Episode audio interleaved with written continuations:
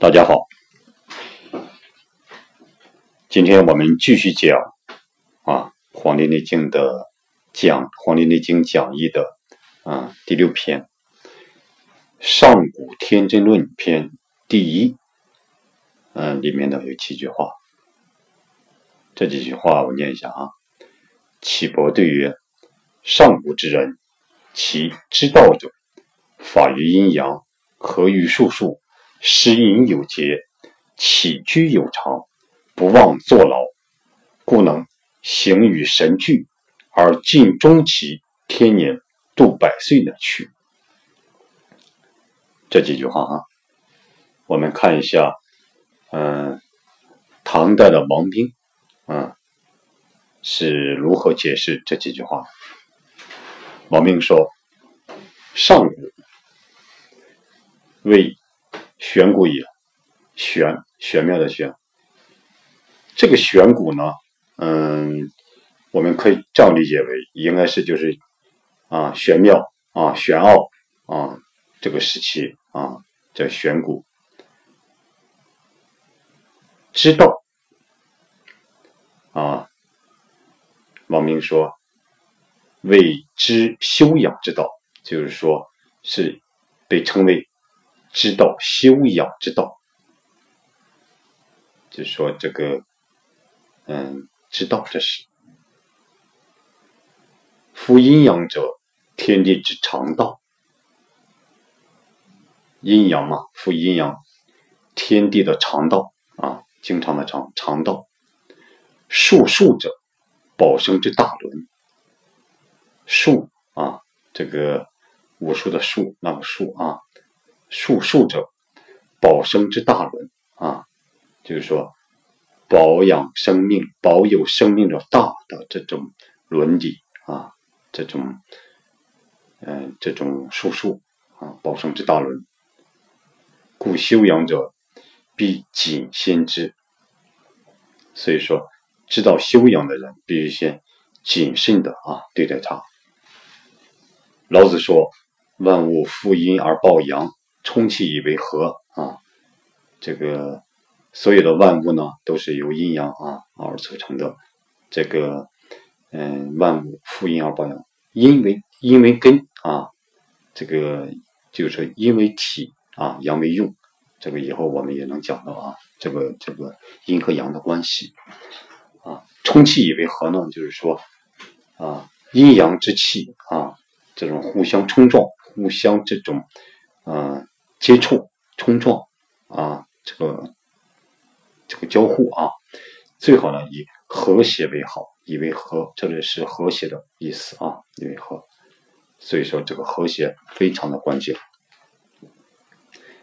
在这个四气调神大论里面啊，讲阴阳四时者，万物之终始，死生之本，逆之则灾害生，从之。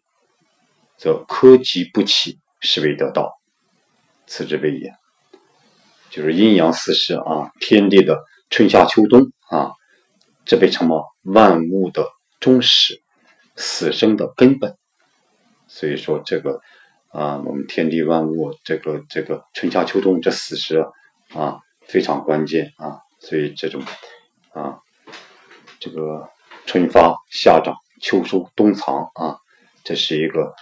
由于这种规律就是万物的啊，它被称为万物的终和始，所以说一切万物都是啊啊遵照这种规律，就是说春天啊萌发，夏天生长啊，秋天这个嗯收起来了啊，秋收到冬季呢啊藏起来了，这就说。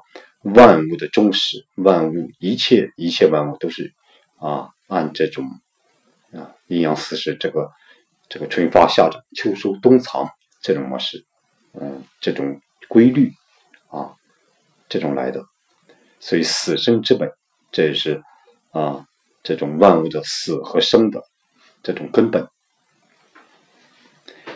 逆之则灾害生，逆之呢，就是说啊。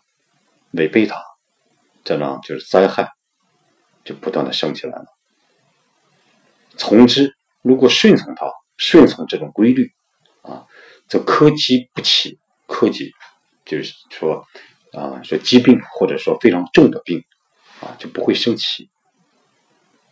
所以说，嗯，我们作为人类来讲，就是说一定要顺应啊这种四时这种这个天地啊四时的变化啊啊该生的生啊该藏的藏，所以说这很关键。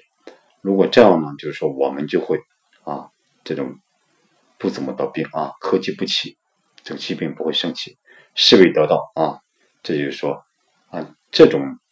如果按这种形式来生活，能理解，这就被称为得道啊，得到了，此之谓也。就这就是说这几句话的意思啊，此之谓也。说这种上古人其知道者啊，就是说此之谓也，就是说知道这个什么叫大道。嗯，知道就是法于阴阳，合于术数，效法阴阳啊。和谐于术数啊，法于阴阳和谐术数。下面呢，王冰继续讲，就是说，食饮者，充虚之滋味。食饮啊，饮食的食啊，这个这个饮料的饮，食饮啊，食饮者，充虚之滋味。充啊，充满的充，虚虚空的空虚空的虚，这个很有意思啊，充虚之滋味。所以这个我就给我们比较丰富的想象，适应的充虚，充什么虚胃吗？可能是胃啊。我们就说把胃填满啊，就就是说这种通过食物、饮料啊把胃填满，这种各种滋味进去啊，充虚。还有什么？我们的心，我们心如果虚的。通过适应也可以这种充满，让这种各种滋味把心啊得到满足，所以充虚之滋味，这个可以把玩啊，这种很很有这种完美啊。起居者，动止之刚纪啊，起居起来是吧？我们起居。啊，我们经常说的起居啊，这个这个人类的起居怎么样啊？起啊是指在外面活动，居是居在一个地方安定啊。起居动止之动止之纲纪，这就是说我们作为人类来讲，这种动和止的纲纪，就是说起居啊，它是一种动止的纲纪啊，有纲有纪啊，就是说。啊，很关键这个地方啊，起居和这种适应都很关键啊。故修养者谨而行之，所以说修养的人一定要这种谨慎的去做啊。这个弊论曰：马痹的弊啊，弊论曰：饮食自卑，肠胃乃伤。就是说，如果是我们吃啊吃的啊。饮的啊，这种比平时要多一倍以上，非常多的话，肠胃乃伤，那我们肠胃就会被伤掉。所以，怎样伤肠胃？嗯，这种如果是过于啊吃的过于多啊，每次吃饭都把胃撑得满满的啊，不给胃留有这种嗯空间的话啊，基本上肠胃很快就被被伤害掉了啊。在《生气通天论》里面啊，《生气通天论》曰：“起居如惊，神气乃服。”起居啊，如果经常的被惊扰、被惊吓，起居如果被如果被惊扰、被惊吓，神气乃服。我们人的这种神气就浮在表面上，它不在内里了，不安定了。所以说，人的神气一旦说内浮外浮的话，浮在表面的话，浮在外面的话，这精神就受不住了。所以，这种这种人的生命，就是是非常不利于人的生命的啊。所以，是恶妄动也。所以说，嗯，《生地通天论》这样讲啊，起居如经，神气乃服，是恶妄动也啊。所以说，我们不要这种妄动啊，这种起居很关键，不要妄动。广成子曰：“必静必清，无扰无劳汝行，无扰汝精，那也可以长生。”广成子呢，就是说是古代一个嗯道教的一个嗯嗯一个修道的啊，一个非常有名的一个一个一个修道者。他讲呢，就是说心必须要静，必须要清，就是清净无为，静啊很关键，清更关键，精神的静和清。决定了我们的这种人的寿命，决定了我们和天的关系，啊，所以说这种如何通过正确的方法，让我们这种做到静和清，啊，这是非常非常关键的。所以说，我们可以通过种种的一种种种的这种啊儒释道的方法，让我们这种啊心做到真正的清净无为，真正的静下来。心里真正清，没有这么多啊烦扰，没有这么多啊污浊的东西在我们这种清净的心里面。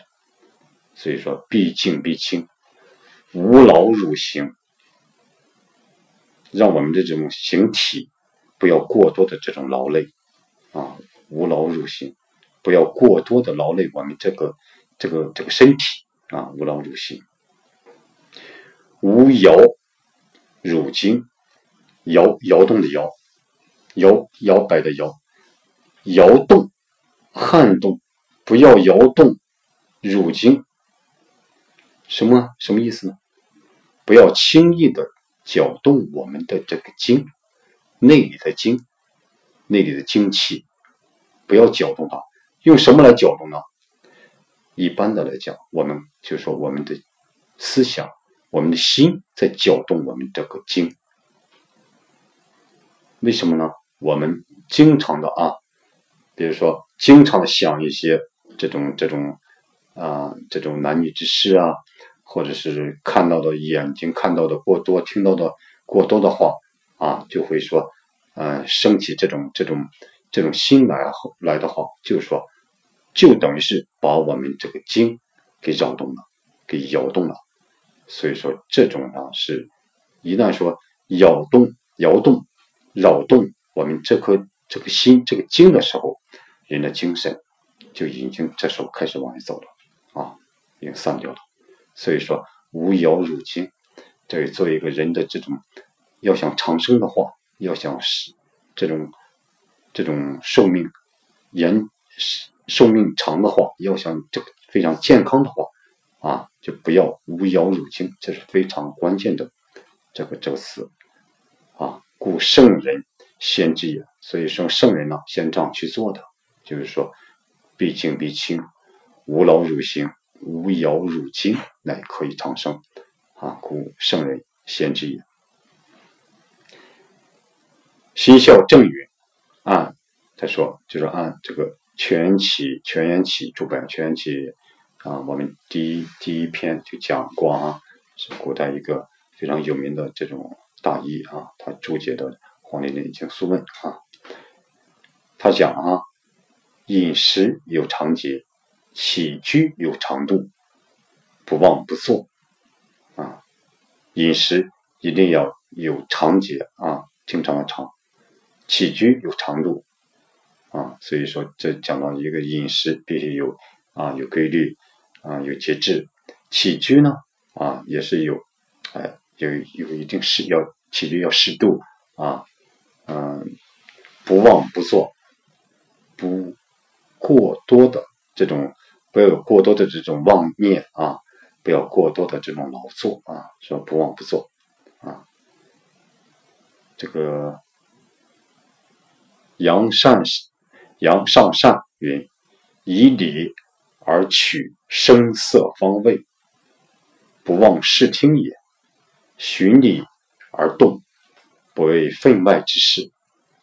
杨尚善呢，就是说这个人呢，就是说我们，嗯，这个他主要是他他讲的太素嘛，啊，太素。嗯，王斌，嗯，这个唐代王斌在《崇光补注》里面，啊，很多都借鉴到杨尚善的啊这种这种注解。他这样讲，就是说，以理而取，啊，声色方位，不忘视听也。以理，以什么？以天理。因为我们这个人，每个人都具备这个天理，而取而什么啊？按照取什么？取用的这种声和色和方位，就是说，用我们这个天理来对待这种声色，不忘视听也啊！不要对视听不要有过多的妄念，不忘视和听。所以说，很多我们看到的东西、听到的东西，我们扰乱我们内心，那就是有妄念了。我们内心不断的升起妄念，这就叫不忘视听啊。就叫我们内心，如果是有这种经常的啊，这种嗯被干扰、被惊扰啊，这种看到了很多这种东西扰乱我们内心的话，这就是妄视听。所以说，杨善善、杨上善说：“以理而取，声色方位，不妄视听也。循理而动，不为分外之事啊，按照天理而动。”而行动，不为分外之事，不去做分外的事啊，就是说不符合理的东西，我们不要去动啊。这里说我们原讲《论语》有有三步嘛，嗯，三步哪三步呢？就是说，嗯，非啊，非礼不听，非礼勿视，非礼勿言啊，这三步。所以说。啊，不符合理的，我们不要去听；不符合理的，我们不要去看。啊，不符合理的，我们不要去说。啊，这就非礼勿听，非礼勿视，非礼勿言。啊，这就是说理天理。这个理，从这种天来讲是圆恒立真。这个以后我们讲讲周易的时候可以讲到啊，这天道流行。它怎样流行呢？就是以圆恒立真的性质来流行，而作为人，就是以仁义礼智信这个礼啊，作为人是这样的。所以说，以礼，我们就是说，以后我们讲讲这种儒家文化的时候，嗯，可以慢慢讲到这这些，涉及到这些啊。这里就不再多讲这个。所以呢，就是说。王冰继续讲，所以说形与神俱啊，形体与神啊都在同真受分。这个真呢是左边一个至，右边一个勤啊，这个字念真。真是什么意思呢？就是至，就到达的意思啊。所以说形体与精神啊与神都在，所以说共同到达啊受分长寿的地方，共。同到达长寿的境遇，所以说这就形与神俱，同同真啊受分。说谨于修养，以奉天真，故尽得终其天年。说如果谨慎的啊这种对待这种修养，以奉天真，让天真完全的这种啊用自己心和天真相合，天真完全的和我们相应的话，所以说故尽得终其天年。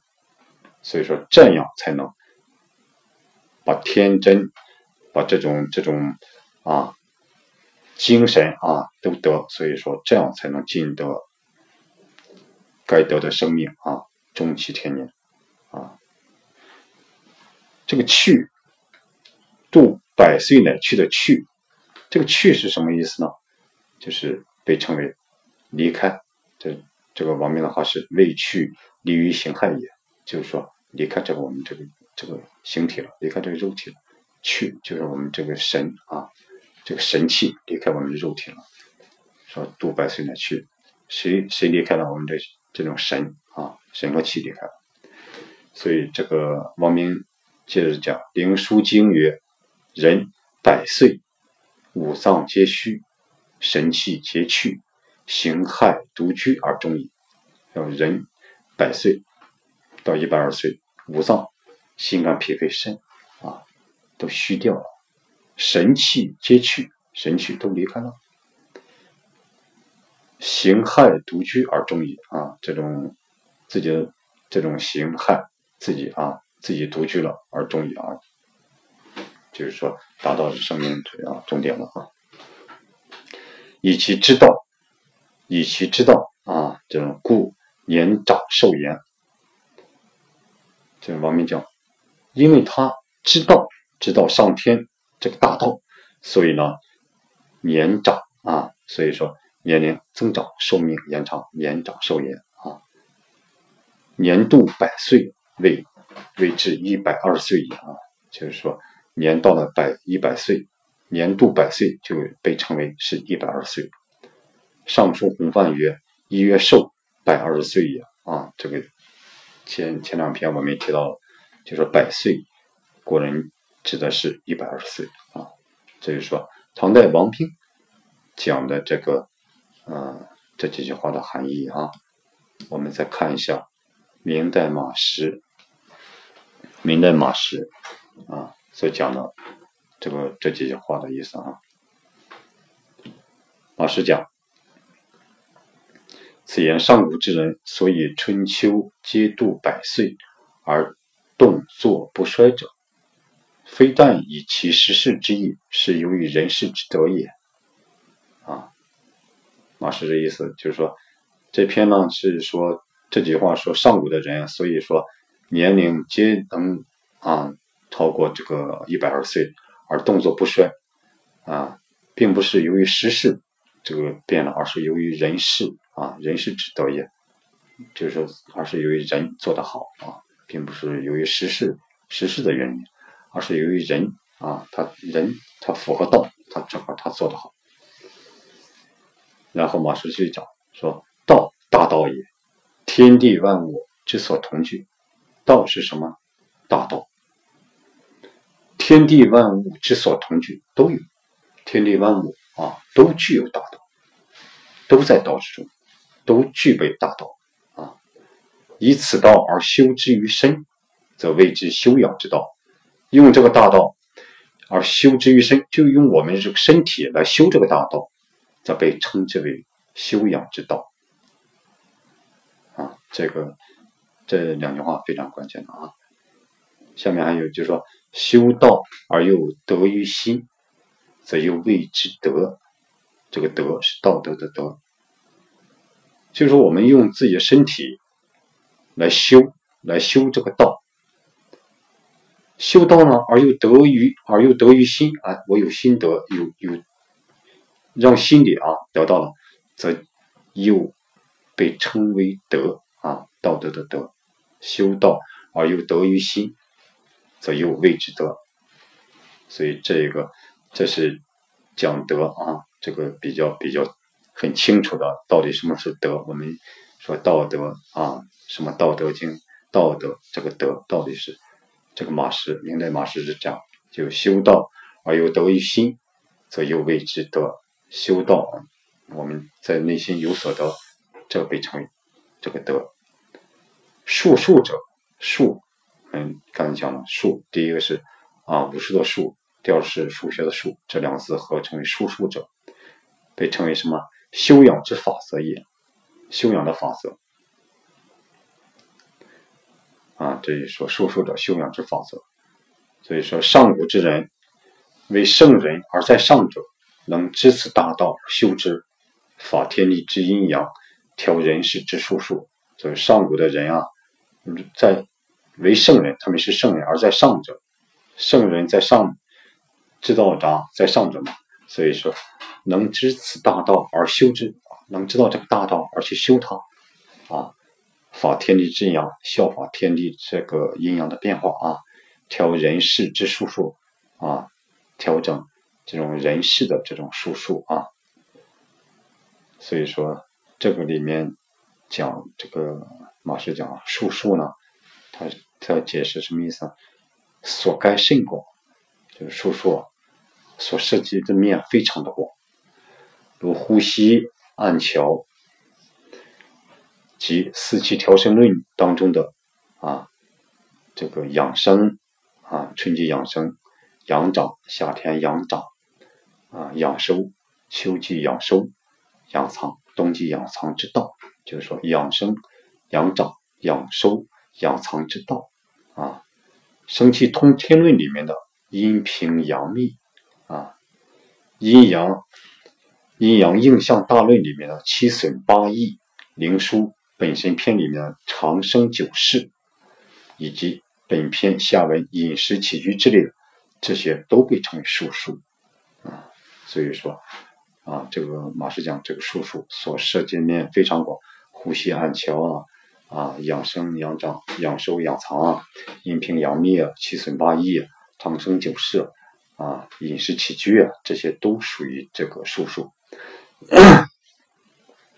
饮食则有节，起居则有常。这个马师讲哈，嗯，而不忘坐牢，就说上面我们讲饮食有节啊，饮食一定有适度，有节制啊。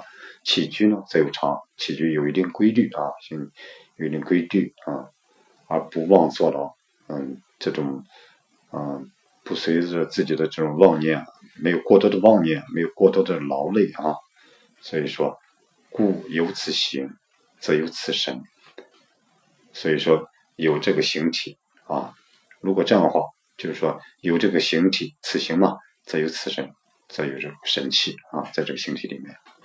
而今终其天年，而能这种，嗯，这样度过。度过他这个天年一百二岁，乃越百年乃去，这度过啊一百二岁，嗯，这个神距才才才离开，所以说寿命才结束，这就是说，是这样讲啊。马师涵这样在《灵枢天年篇》里面这样讲啊。嗯，血气已和，营卫已通，五脏已成，神气舍心，魂魄必聚，乃成为人。啊，即形与神聚之意也。这怎么讲？就是说，血气啊，血和气已和啊，他们非常和谐了。营卫已通，营气、卫气啊，他们都互相流通起来，沟通起来了。五脏已成。心肝脾肺肾啊，已经开始工作，已经已经生成了，开始工作了。神气舍心啊，神气已经住在这种，特别神已经住在这种这种心里面啊，住在心的这个房子里面。魂魄必具，魂啊，魂和魄啊，都已经具备了，乃成为人，这样才能被称为人。所以呢，这被称为形与神俱之也啊，这是形和神。都具备的意思啊！今天呢，我们就先讲这么多。就是说，这张的音频呢，嗯，不是，就是说，我们大家可以关注我的啊微信公众号啊和祥居啊和和谐的和祥吉祥的祥啊居居住的居啊。可以关注一下，里面有这篇音频的这个文字文字版，在这个啊，在这个微信公众号里面啊，希望大家能互相印证听一下，有所收获。好，谢谢大家。